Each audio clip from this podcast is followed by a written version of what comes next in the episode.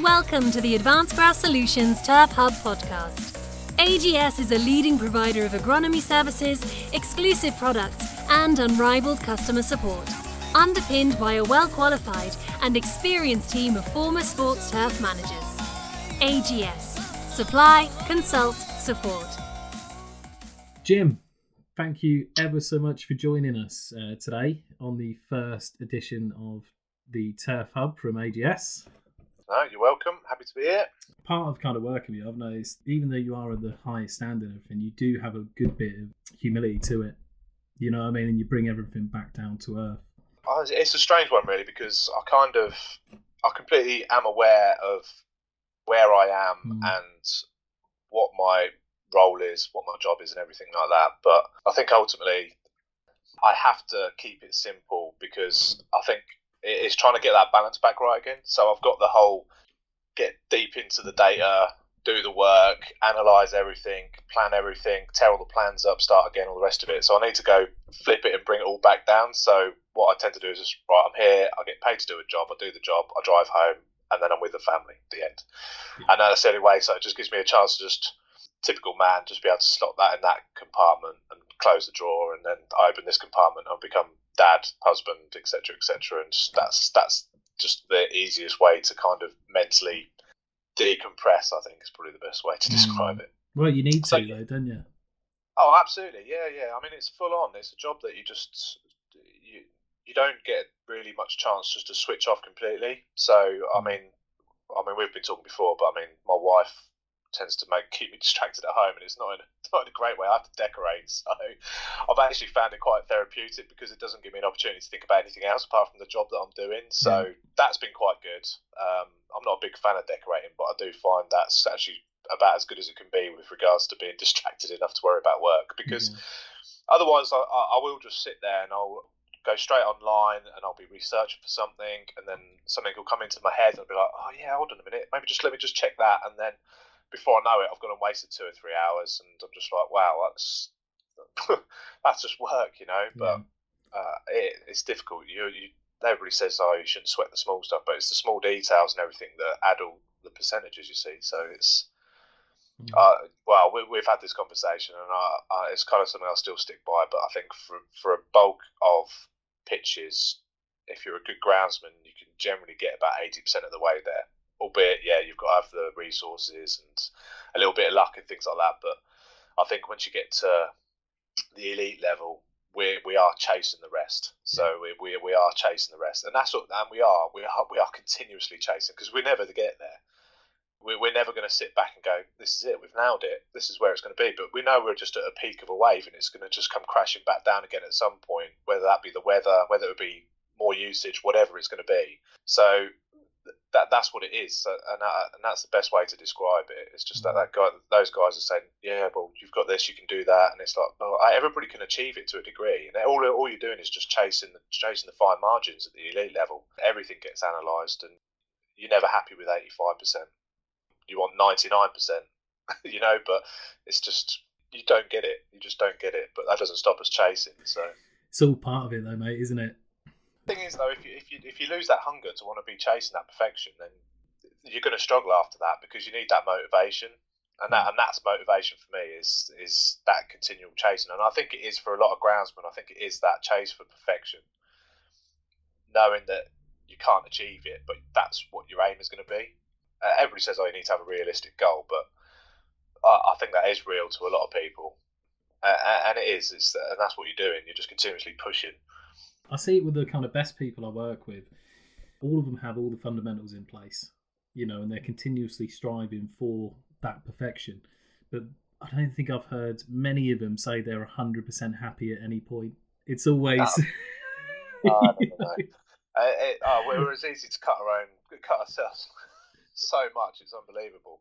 Yeah. And uh, I think that is by nature just how we are. I think we we don't need other people to critique us. We do a very good job on our own, and it do, and it will lead to not sleeping very well. It will lead to anxiety. It will lead to over analysing. It will lead to overthinking, and that's just all part and parcel of it. And I think it's just having that ability to be able to manage that there's a time to unleash it and let that happen, and which tends mm. to you try and make sure it happens as much as you can in the workplace, and then be able to. I mean, I'm quite fortunate. I mean, I live 80 miles away, so my commute home, I've decompressed by the time I walk in the door.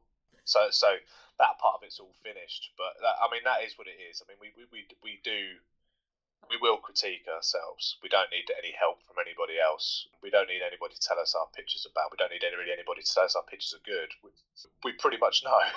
Mm. where where we're at with it because we're looking at it every day. We're analysing it every day, and we will. We will find something that's not right. Hundred yeah. percent. It's just it's just in the nature. But that's what keeps you going. Is a chasing for that perfection. But I do think it's an important part of it that you do get that switch off and enable yourself to relax? It gets better as you get older. I mean, when I was a lot younger, but it would be all the time, especially when you get yourself in a, a role where there's a lot going on and it's very fast and furious. It's it's even harder then to just be able to switch off because because you're so busy in the job, you don't get that opportunity to sit back, reflect, plan, analyze. Everything's all happening at a million miles an hour. Mm. So you're literally just, it's you're knocking from one thing to the other. So then all that bit before work and all that bit after work is then that opportunity to analyze and think back and record and, and all that piece. All of a sudden, your eight hour day that you're doing turns into 12 hours, 14 hours, 16 hours, you know it is very difficult to switch off. I, have found since I became a dad, that was kind of the switch for me. It was just like, oh, it's, it. I can get to that point where I joke. It is very much not. It's a shallow joke. It's not a true sing joke, but I do actually think that's just a piece of grass. Mm. It's far more important is uh, my kids are happy and healthy, and can I provide for them, looking after, looking after um, my family, and I think that's quite a good distraction from the job. A lot, a lot of people have said that to me, and, and I'm still yet to to have children. But I find the the peace when I go home, as you know, with Arthur, my yeah. dog. You know, yeah, yeah. And, and also I've got Jade that will quite happily keep me grounded. Yeah, yeah, and, and that is it though. I think you do need to have somebody that's got no familiarity with the industry. Uh, and you're able to talk about their work rather than your work, that's always quite good. So, I mean, I always get home and, as like lots of couples do, you sit down and you watch a bit of TV, but before you get into something, you just have a chat. How was your day? Things like that, you know, and it just helps. It helps you kind of switch off from what you're doing. It's just, a, I know. I mean, I've got three kids, and well, that's about as distracted as you can get, I think, because I walk in the door, the Xbox doesn't work, the router's gone down, the, I've smashed my iPad. Um, well, I've just got uh, my youngest, who's just she's she's lively. I think it's safe to say. so yeah, she wants to do backflips, front flips, jump off the bottom flight of stairs at me as soon as I walk in the door, that sort of thing. So yeah, and that's nice, and I need that mm. though because I, I, I don't think. I don't think managing it all on your own is a good thing. You have to have that distraction, and whether that's a hobby, whether that's whether you play golf, whether you go and play football the weekends when you've got free weekends, mm um, whatever you do, as long as it's something that's not work related, as in, oh, I'm going to look after my lawn or my garden, you know, it's just like, no, yeah. you just need to find something completely different. Albeit saying that, though, I think there's a lot of groundsmen who don't actually have other hobbies because they're just too busy. yeah. There's no other enough, not even have an opportunity to have a hobby. But um, yeah, uh, it's definitely something that's I've, that I've not been able to take anything up as a hobby. But like I say, my family's the distraction at the moment, so keeps me uh, keeps keeps me distracted from the work. But do they, with, with your kids and stuff, do they understand uh, your job role? Do they, get, you know, you're you're the head of, of Twickenham? Yeah, yeah. So I mean, uh, my youngest, I mean, I think it's more the fact that she doesn't really care about anything. So I don't think I can really hold it against her that she knows what I'm doing or where she's going. But she's very aware that I work at, at Twickenham and I've brought them down here. Uh, any stadium or job that I've worked in the UK where I can take them, I will take them with me so they can see it and they can burn some energy off and just see what I do. My lad's come down a couple of days it's just for like work experience with school, so he's come down, so he's got a bit slightly better understanding of what I'm doing day to day and things like that. But yeah, no, they know, they do know. I don't say whether that makes a massive impact on their lives. I doubt it, but they, yeah, if anybody asks, what does your dad do? They can they can pretty much say what I do. So that's something, I guess. It's a good start, mate. Yeah, well, like I say, sometimes it's uh, it's not a bad thing. I guess it's um, again if you've got quite a unique role within a quite a unique industry, I think Mm. there is quite a quite quite an element there that's quite alien to a lot of people. Yeah, true. So almost to the point where they don't even realise it's an industry. You know, I mean, everybody turns the TV on and sees a sport, and they're just like, well, it's not even a thought process, is it? So Yeah, I think that's a big point we can touch on later on, especially with people kind of flicking on the TV and um, quite quick to kind of judge at some points. And but before we get into that, one of the first questions I wanted to ask you is that what's the kind of story behind how you got here? You know, from I saw a thing that you put out on social media a little while ago, and I think it was a wage slip from when you uh, first started your apprentice. Oh right, yeah, yeah, Yeah. yeah, yeah. So that's what that was. Yeah, that was a letter from the uh, bursar confirming my pay rise of a, of a massive fifteen pounds a week or something for. God. but yeah, so it was. Um, I know. Is it? Uh, to be honest, I mean, I got to. I finished. I finished school, did my GCSEs, and uh, I lived at home with my dad and my brother. So my parents are divorced. So so me and my brother stayed with my dad through our school years, our formative school years, and um, my dad's been a massive kind of mentor and. As well as a dad, but I mean, he's very, very happy to kind of share advice and steer and all the rest of it. So, he's he's Scottish, so he's quite abrupt and he was he's quite happy to tell you how it is. So I kind of finished school, bit mediocre, not brilliant. And he said, "What do you want to do?" And I said, "I don't know." So I kind of signed up for sixth form, dossed around for a bit, didn't really come out with anything, any accreditation or anything out of that, which was a bit of a disaster. While I was still making my mind up, I guess like a lot of people, they just don't really want to leave the school. They're not too sure what they want to do, so they just kind of hang on to what they know. So yeah, I kind of left there, and um, Dad said, "We have got two options here. You can either come and work with me, which was at Weetabix and Burton Latimer at the time. So he said you can do an engineering apprenticeship, and you can train to be an engineer and look after the lines and machinery and the, the ovens and stuff like that. He said, or what, uh, what, what do you want to do? And I said, I want to work outside. So I mean, I mm. was mad into my sport. I love my football. Um, I played rugby as well, and I was just like, I, I just, I think I'd rather be outside. So to be fair, even my mum got involved, and they started trawling through, seeing what was what and what we could, what I could do, and they did uh, VIP apprenticeships. So this is like mid '90s, so we're talking about '96, '97, and they had one at Kimbolton School, uh, and it was a day release at Moulton College, which is in Northamptonshire. It's uh, like a lot of these. It's an agricultural college, but it had a side arm that did horticulture as well and amenity sports.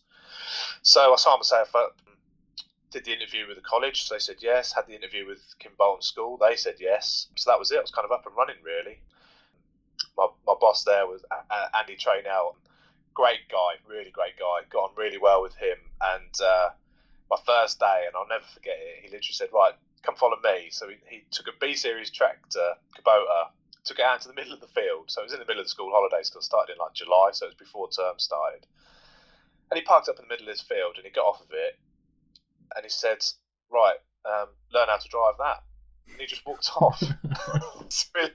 just left me in this field. And I'm just like, Oh, right, okay. So, and that was it. That was my first two hours of working was to try and work out how to drive a compact tractor. He's being uh, in, chucked in the deep end. There you go, mate. Drive that.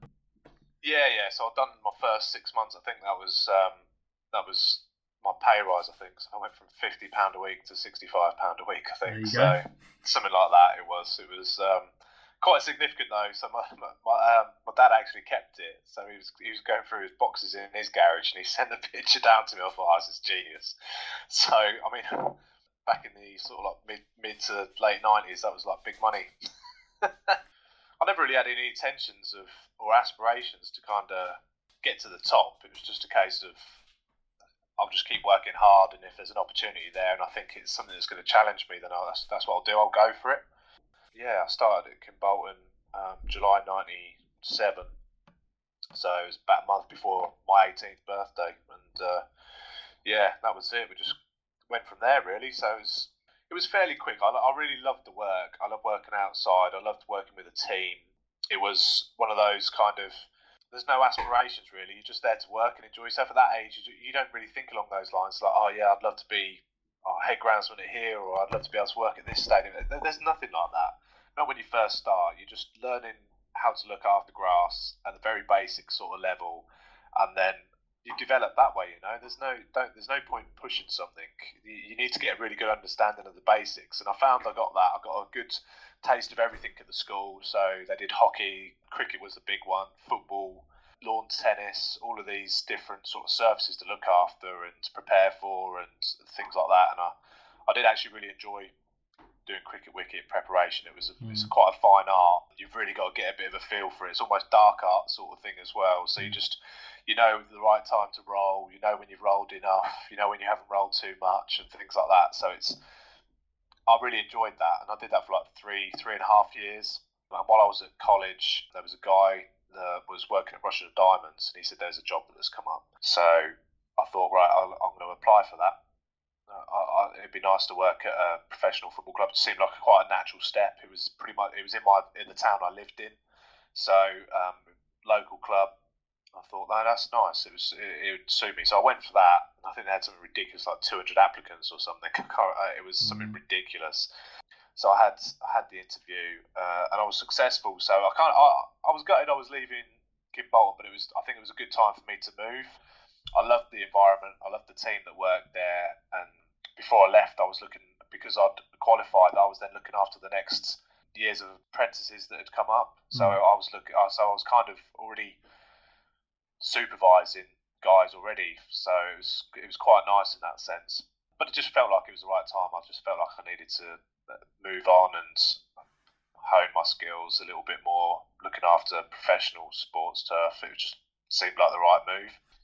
So yeah, I, I went there as an assistant. Within about a year, I was deputy, just with the way things had shuffled. And then my boss left and went to Spurs.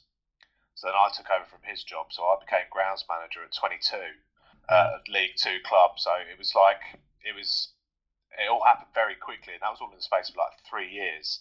And some of it was luck, some of it was just fate, and some of it was just I, I just happened to be well, he, let's give him a go, kind of thing. That's what it felt like. And I mean, it was quite a small club, and everybody was really friendly. And I thought, well, I'd like to think I proved myself at that time I was there, but I must admit it was a, it was a change from like even not even getting the opportunity to really kind of work as deputy and really kind of get a, a good feel for it all. It kind of was like maybe 18 months, so it's not a really long time in that sense. And it's sort of 18 months, and all of a sudden it's like my boss leaves, like oh crap, I've actually got to make the decisions, and it's it's my fault if they don't go right. There's yeah. no like, oh no, do you want to speak to my boss? All of that had gone. There was no buffer for me, so. Um, yeah, and then getting used to doing the um, obviously the budgets and the POs and things like that, and it was it's it was a very quick transition.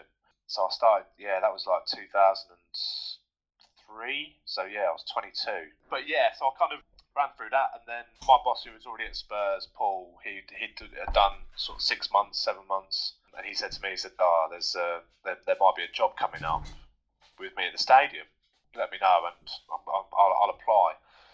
and it kind of came and, and it was interesting really because obviously going from a grounds manager could have potentially probably sat there and really developed the skills. Uh, uh, that for me was probably the hardest decision. So essentially stepping back to in terms of title, but being in the Premier League. So that, that, it was this kind of like, but should I, shan't I? All of a sudden, I've got a, I've, I've got a commute to do.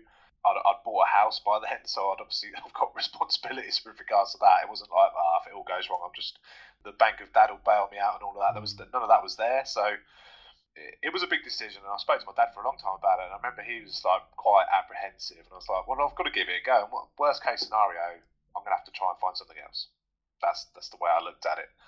So I went for the interview, met Darren, uh, and had the interview and everything. So that was I was quite successful. I had to do a quite a period of a notice period because obviously it was management level um, at a previous role, so I had to do I had to do three months notice period. So I did the interview in the August, and I didn't start actually at Spurs at White Lane until the December.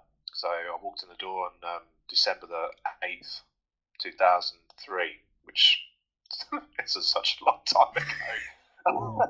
I'm just thinking, I was like 2003. I was like, I actually had to think about that for a minute. I'm like, wow so yeah, I went in there and did that, and then my boss, who actually I worked with previously, he he was like, right, I'm going on paternity leave now. I was like, okay. he did. There was no mention of this at all. Kind of. So we had a week together. Then he went off on paternity leave. So my first game that I was in charge for, so essentially I had to look after it because there was only two of us at the time, was Man United. no pressure, mate. Here you yeah, go. no. I walked in there, and the pitch was in a.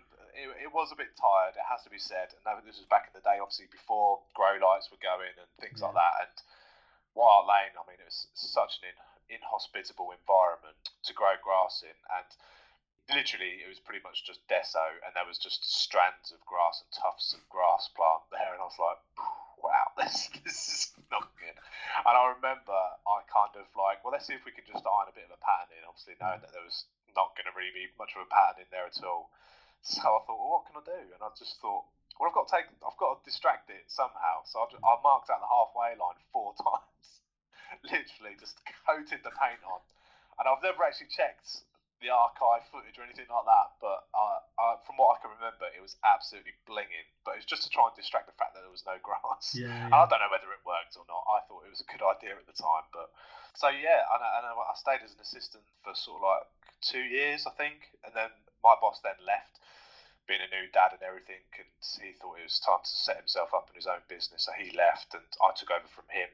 So it was July 2005, so I was 24, and I was yeah head groundsman at Lane. Wow. And that was it. I was, that, I was kind of that, that was me. I was there for sort of 12 years, and I was there right pretty much to the end of when the stadium shut down before they moved into the new one yeah, I kind of I moved on from there. The opportunity was there, there to possibly get out of my comfort zone a little bit. So yeah, I kind of I moved away from there and had a bit of time in the summer just to kind of take stock of everything. I mean, it's a long time to be at one stadium, and it it was surprising. It wasn't until I actually stopped and and I wasn't kind of like, oh, I need to be doing this or I need to be doing that, and it was surprising. You don't realise how hard you're working until you stop working. Yeah. Uh, and I was exhausted. I was absolute toast, to be fair. And I suppose it's one of those you, you just learn to operate like that, if you know what I mean. You mm. just you, you get by on four hours sleep for a fair old period of time. I'm sure something goes wrong somewhere down the line, but I think you always just you just learn to adapt, don't you? And that's the same thing I think when you're in, in professional sport. That's pretty much what it is. It's just full on all the time. So yeah, when I took a step away from there, I had the summer off finally got around to doing my garden. I was getting my ear bent about for about three years, four years that we've been living in this house. Yeah. so I finally got that ticked off the list, which was a big, big bonus. And I did, I did a little bit of landscaping and a bit bits and pieces, just helping friends out and stuff. And then I got an opportunity to go and work in Malta to look after this, this national stadium out there and their training facilities. Um, they just needed a bit of, bit of help just to kind of get things back on track. So I went out there and did eight months. That was um, again, it was it was an opportunity to learn something different. So mm. I was in a transi- I was in the transition zone. So we were going from Bermuda grass and transitioning back to ryegrass, and then obviously vice versa out the other side. So I got to do a couple of transitions, and it, it was nice. You're going in somewhere, and you're used to pretty much having everything you need to look after a pitch, more or less, when you work at a Premier League um, football club. And went out there, and it was like, oh, "Yeah, sorry, we haven't got any water today." I was like. I'm sorry, water. What? Yeah.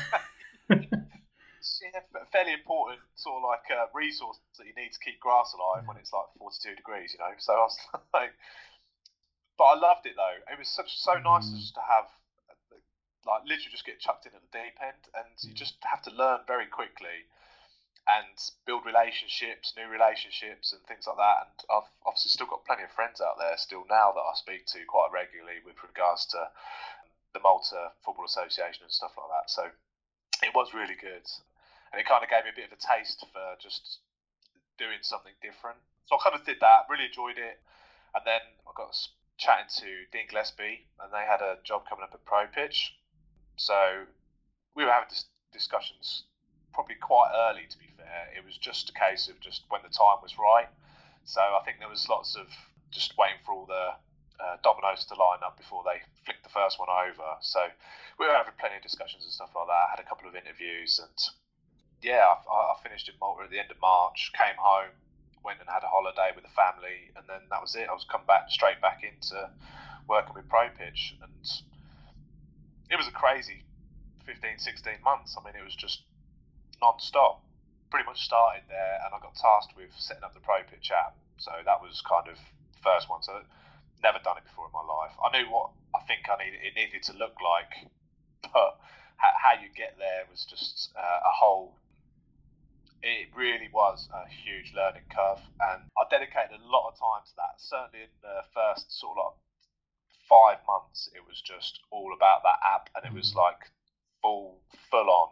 So Dean got his ear bent pretty much every day. What do you think about this? What about that? Maybe we should think about including this. And Dean being Dean, he'd give you a bit of advice, and then uh, you'd see it when it comes back up, and he'll see it, and then he'll be like, "Oh no, that don't work," and all the rest of it. just, I and that was the best bit though. I, I, I, get on so much better with people that are just so black and white. This is mm-hmm. what I think, and I'm going to tell you, and we'll have a falling out. Then we'll then we'll agree to disagree, and then we'll just move on, and that's it. And that's how it was with Dean. That's just how we worked. So yeah, we developed the Pro Pitch app, and then had a contract with UEFA. So we had the, the Champions League final, Europa League final, and that was Women's Champions League and the Super Cup. So we had those that was obviously quite big. And then we had two massive, or th- sorry, three massive tournaments as well. So we did Club World Cup, was one prep, and then crossover because it was all in the United Arab Emirates. We did that, and it crossed over to the Asian Cup. So we kind of had a continuation of about two. I think in total it was about three or four months' work, but it was all broken up. But we did two months pretty much solid either side of Christmas, New Year, and that was brilliant. Got to meet a load of guys out there that were looking after those pitches and facilities, which was a great experience. Loved it, and we were there to support the um, support the guys there that were running the tournament. So we were just making sure the pitches were up to scratch and fed back into them reporting and things like that, which was really good. I helped the guys out if they were feeling the pressure a little bit and just um, gave them some advice with things just moving forward, which was really good. So we did, yeah, we did all of that, and it was it was a crazy, crazy time, and I loved it though. It was just mm. ridiculously hard work. I mean, I, I was there 15 months, and I think I did something stupid like 60,000 air miles. So, um, considering I spent four months at the very start of it in the UK, the rest of the time we were just travelling. So, I mean, I was pinging from all over the place. I mean, Dean, Dean loves it. Dean absolutely loves yeah. it, and uh, I enjoyed it. I, I, must admit, I did enjoy it. But you get sort of like after about 12 weeks, like I could do with uh, a couple of weeks at home. Yeah, that'd be quite nice. But just that that opportunity never arose. It was just, it was just, there was always something to do. So. Mm. I did all of that, and then ironic, I've just done a shift in Cairo to help out. We had a contract out there just to help do a sort of like a pitch transition and train some of the staff up and stuff like that. So myself and Dean and um, another guy, Greg, was we were kind of just splitting our role time in there just to kind of help the guys. So I flew flew from Cairo and had to be in Budapest for the Women's Champions League final. And I had to do all this pinging around. I couldn't fly direct, so I had to go to Vienna. I had sort of two hour layover in Vienna, and then I chopped across to Budapest. So I think I got I think my day started at about 6 a.m. and I went in there, checked with the lads, checked the pitch, made see the see the machinery was there that was going to turn up, and I got to my hotel in Budapest, got checked in and sat on a bed at 2 a.m.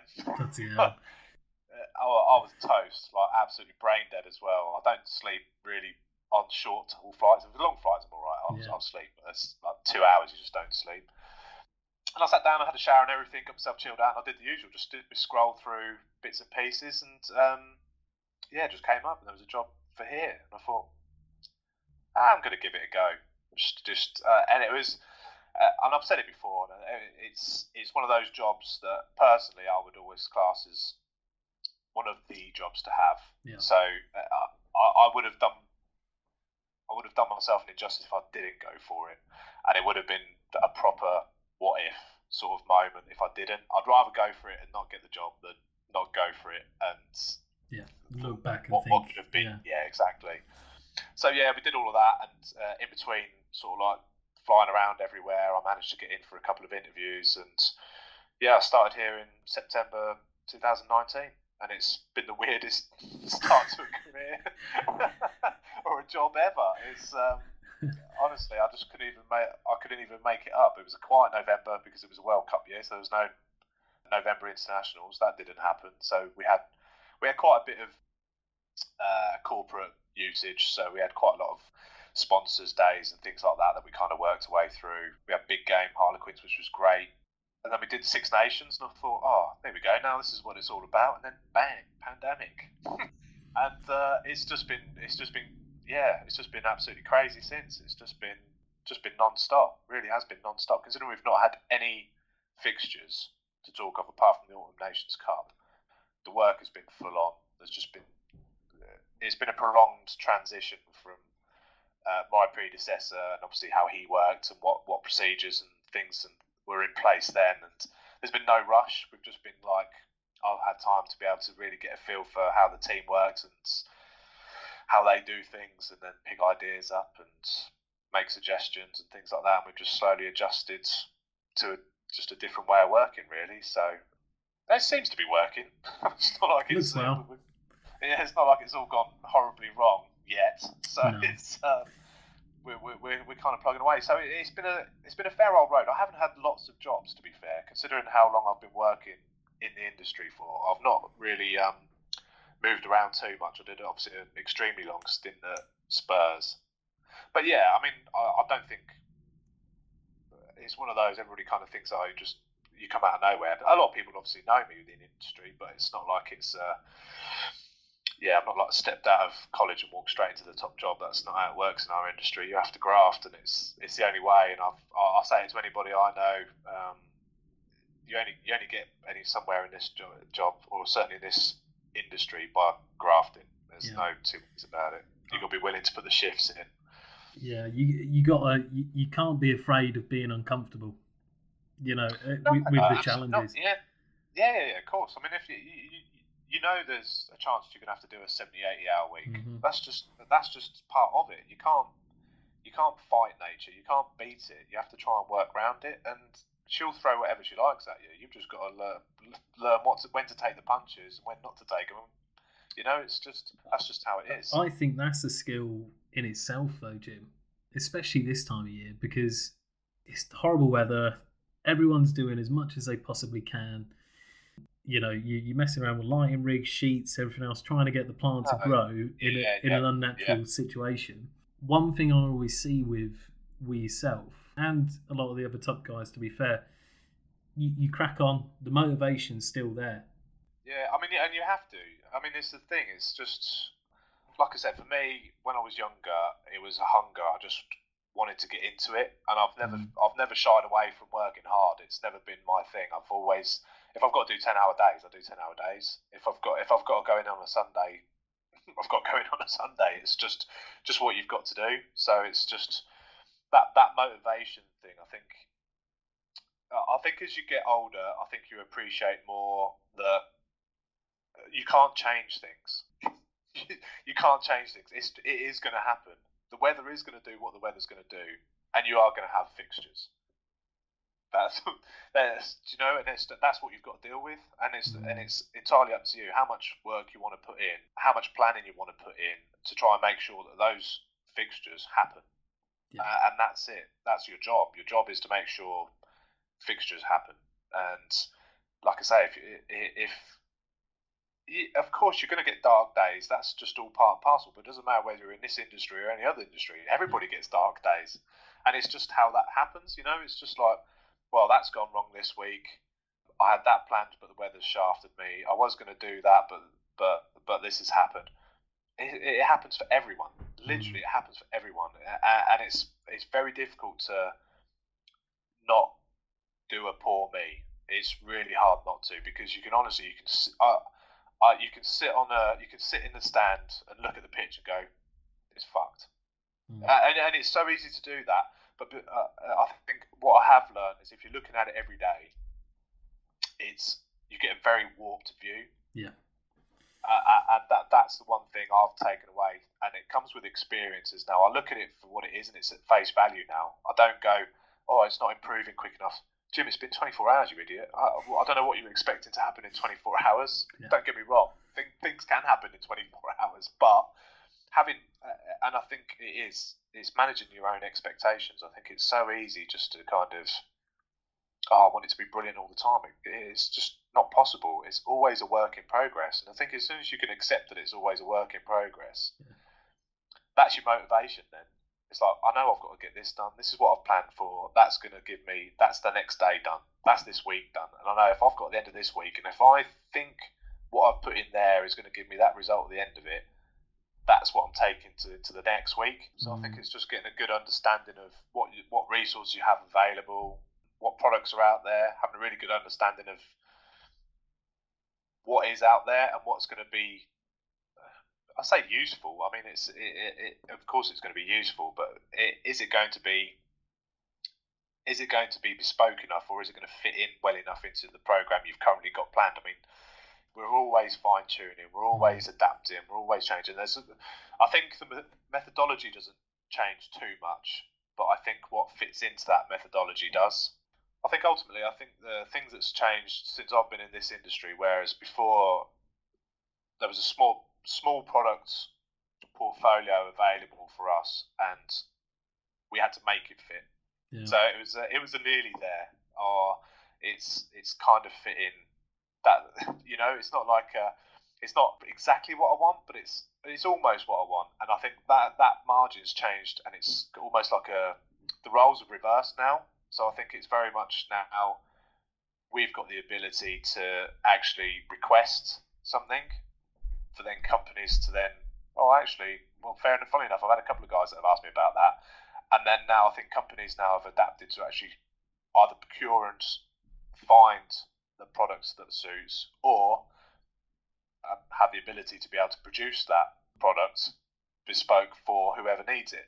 And I, and I think that's a big thing that's shifted um, certainly over the last uh, certainly the last 10 years I think there's been a big shift where it's gone away from well we've, we've only got this so this is what you're going to have to make do with it's Yeah. like "Oh, okay but it's not quite what I'm looking for you know and it's just it's it, I think it's that that's having that ability to just kind of be able to not necessarily dictate that's not what you're doing but you, you're able to manipulate the market to suit and I, and I think that's a good thing. And I think the better the, the I think there's a lot of guys now that are asking the same sorts of questions and they're challenging companies to come up with the goods now rather than just saying well I haven't got that. Well sorry I can't help you and then they go away.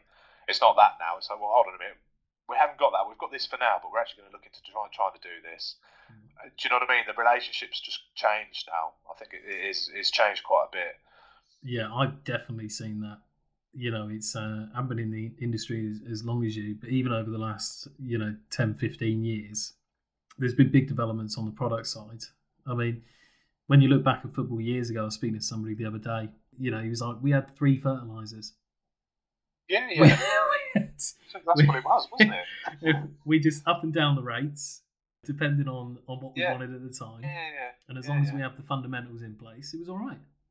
exactly How, Interestingly, though, I, I, I'll tell you what is interesting actually is how much, it, and it goes to show you how things have changed quite significantly. Is that you've gone from having really small ranges of fertilizers available to now having the hugest portfolio ever. I mean, I, I mean, I think I could honestly pick up the phone and speak to like six or seven guys now, Yeah. and I could probably get I don't know twenty different products from each guy. Easy. So, I mean, uh, uh, and you're looking at that straight away, and that's a good thing. I don't think that's a bad thing.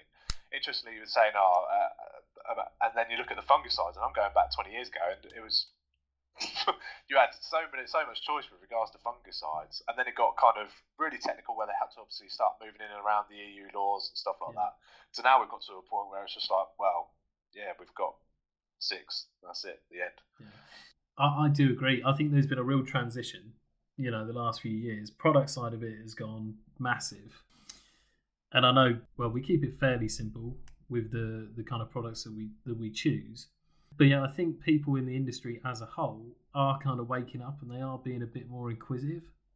You know, as yeah. in, Oh, absolutely. Like like I said, it's it's been able to have that ability to challenge mm, And I, I think as well, I think the fact is, is that um, I suppose to a certain degree, us guys at the top end that are pushing the boundaries and asking the questions and challenging and things like that is a benefit to the industry Massively. ultimately yeah, because then that all of a sudden that's a a, a portfolio or or new products that have come about now that has been on the basis that we've demanded that from the market. So anybody a- anybody that's working anywhere else in the industry now also has access to those products.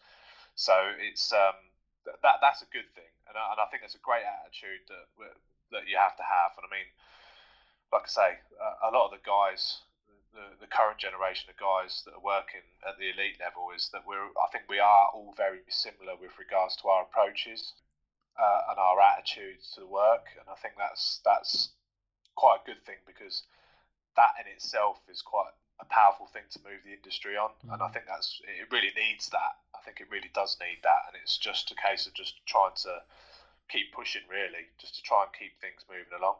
I, I agree, mate. And what I do love about um, the kind of groundsmanship side of it is that you guys are willing to talk. You know, you're willing to share ideas and share thoughts. Yeah, and...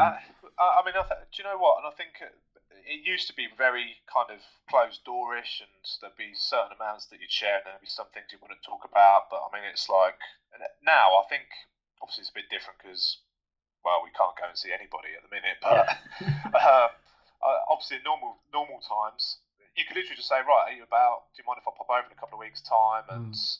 uh, and that and that, and everybody's like, yeah, yeah, yeah, come up, come up, come up, and you just go up there and you'll have a brew and you'll have a, like I say, you'll shoot the shit and you'll have a good walk over the pitch. And I think as well though, the key here is, is that nobody's afraid to ask questions. So rather than wait to be sort of like have the information shared now, we ask the questions and so uh, I'll drop into so I'll, go see, um, for instance, I'll go see Paul at Arsenal, mm. or if I go see Brad's. There's none of this. Oh, show me around, see where we're going at. I, am straight in there. I'm asking questions because yeah. I think the thing is, it, to a degree, it breaks the ice, but I think it kind of just gets to the crux of the issue. Is that I, if I ask you those questions, but if you come to my place, you want to ask me questions. There's no kind of, you don't have to wait. There's none of this kind of waiting on ceremony. It's just like, come on, let's just the share, share the information, and it, and it and it helps. That's the thing. It's just like, do you know what? That's a really good idea, and I'm going to try that. And, uh, do you know what I mean? And in fact, oh, that's brought me that two percent. It might be that two percent, but but I think that's needed, mate, because um, similarly to the golf side is is what I see. The demands are just higher and higher and higher. The expectations are higher and higher and higher. Everything's going that way, though, isn't it? Yeah. I mean, uh, and like I say, there's an expectation, and it's about managing those expectations. That producing the goods week in week out is is exceptional. It is exceptional, and I think there has to be a point where you can turn around and say, well, it can't be like that all the time, and that's and it's not necessarily anything that you, as a as a groundsman, you've actually done any different. Uh, ultimately, the weather is going to dictate how good your pitch is, unless you've got to that point where you can fix those variables, which you can't. You can't fix the weather. Uh, that ultimately makes that decision as to how good or bad a surface is. And I think that's the thing. And, and people are easy to forget, forget, that, though. People don't understand that an impact of a winter and how much that takes to recover. And it's easy to forget drainage issues in the summer. Yep. I was like, oh, we're back in the summer now. Everything's growing, cushy, brilliant. But uh, proactive groundsman, we already took. Well, hold on a minute. Where are all my bad areas from winter? Because I need to address that now, yeah. and get them fixed, ready for this coming winter. And it's so easy just to kind of roll through. Oh yeah, I forgot it's bad again. Uh, and there's a reason behind that, you know. So again, going back to that point, it's just uh, challenging everything, you know. So. Yeah you need to have the ability to do that. Yeah, and I think um, a lot what what I've kind of uh, seen and what I've kind of put together in the background is is doing the right things at the right time. You know, and having that experience behind it onto when to pull or do the right thing at the right time. Yeah. Um, but a lot of it for me, wherever I go, a lot of it still comes back to one of the first things I ever learned, which was water, air, light, temperature basics. Nine, no, no, uh, interestingly, nine times out of ten, the solution lies in one of those yeah. things. Yeah. It's either too much, it's not enough, or it's completely missing. yeah. I mean, it, uh, it's the layers of complexity. That's the thing. So mm. I think you've always got to be able to have that pyramid of just taking it right back to the basics, and like you just mentioned, uh, are those elements there? And if they're all there, then you look into the next layer and say, right, and then you actually start breaking it down that way. And it's very easy to get lost in that and not oh, yeah. and not refer back to the foundations of the basics of life. what does every living organism need to live? And and that's the way you've got to look at it. And like I say, I think in stadiums it's easy to start ticking boxes quite quickly because it's quite an inhosp- inhospitable environment. But it's the same across uh, uh, anything really. I mean, if if you have I don't know, let's say three weeks of overcast weather, then that's going to have an impact on the plant's metabolism, what it's able to do. So it's just having that ability to be able to understand and the fact that sometimes you can't actually change anything. Mm-hmm. It's just a process that you think, right, this is how it's going to be. It's declined. What do I need to do to get it back right? Sometimes that happens, you know. It's just it's part of it. That's the interesting part of the job, really, you know. Yeah, and I do think we're moving. You know, the more people I see and, and speak to, I do think we're moving into a much clearer kind of future as to kind of what does what, you know, and a lot more documentation and, and data collation. But it was interesting what you said just a second ago about you, you kind of realize you've done everything you can do. And I think that falls into what I see with like yourself during like tournament play or one of my first experiences was, was actually with um, Chris Haspel with the Scottish Open. So over there, as in when the actual tournament came and like day of uh, tournament and everything else, the the kind of top people I see are so calm, you know. And I was kind of looking at these guys coming through, going, "How the bloody hell are they so calm?" You know, inside you might be going absolutely mental, but on the well, uh, outsider looking yeah. in, it, it's it's interesting because uh, you have to remember all the hard work's been done, uh, uh and everything's all built up to that point. So regardless of whether it's a game, whether it's a tournament, whatever it is you're, you're delivering, all the planning, all the work that's been put in, that's it. It's done. There's mm. nothing more you can do. So everything you've got now is just going to be on reflection. So as in, right, how how has that surface played during that time?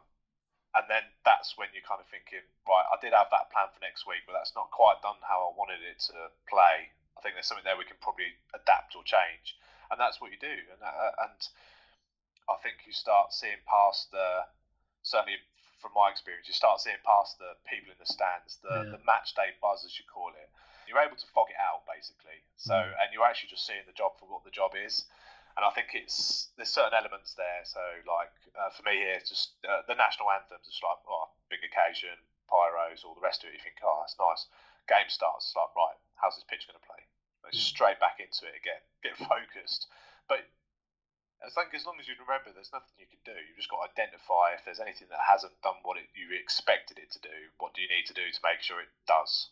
Uh, yeah. And don't get me wrong, I don't sit there with a with a notebook and start making notes of what's not right and what is right, but uh, I do spend a long time looking down at the floor when I go out there at half time and just, you know, this this isn't quite how I wanted it to play, or this is uh, going above my expectations, which happens a lot because I don't have high expectations. well, I think um, you, you, you do. You put a lot of pressure on yourself to deliver the highest standard and you want the best of the best. Do yeah, no, absolutely, and, that, and that's but you you're paid to do that. That's what you are there for. Yeah. You are the you are the specialist in that role, and that's what you're there to be. That's what you're there to do. So you're paid for a role. That's what you need to do. And again, it's difficult to try not to simplify it, but that's essentially it. I mean, it is. It's a piece of grass that has to perform as well as the teams that are on it. Yeah. Uh, uh, and that's the way you've got to look at it. And uh, I've always, I've always took the analogy. This is essentially it's it, it is that pitch is an athlete. You are that's what you're doing. You're honing it and you're conditioning it for play, uh, and that's and that's what you're trying to do. Thanks for listening to Advanced Grass Solutions Turf Hub podcast. For more information, visit advancedgrass.com or follow us on socials using the handle at Advanced Grass.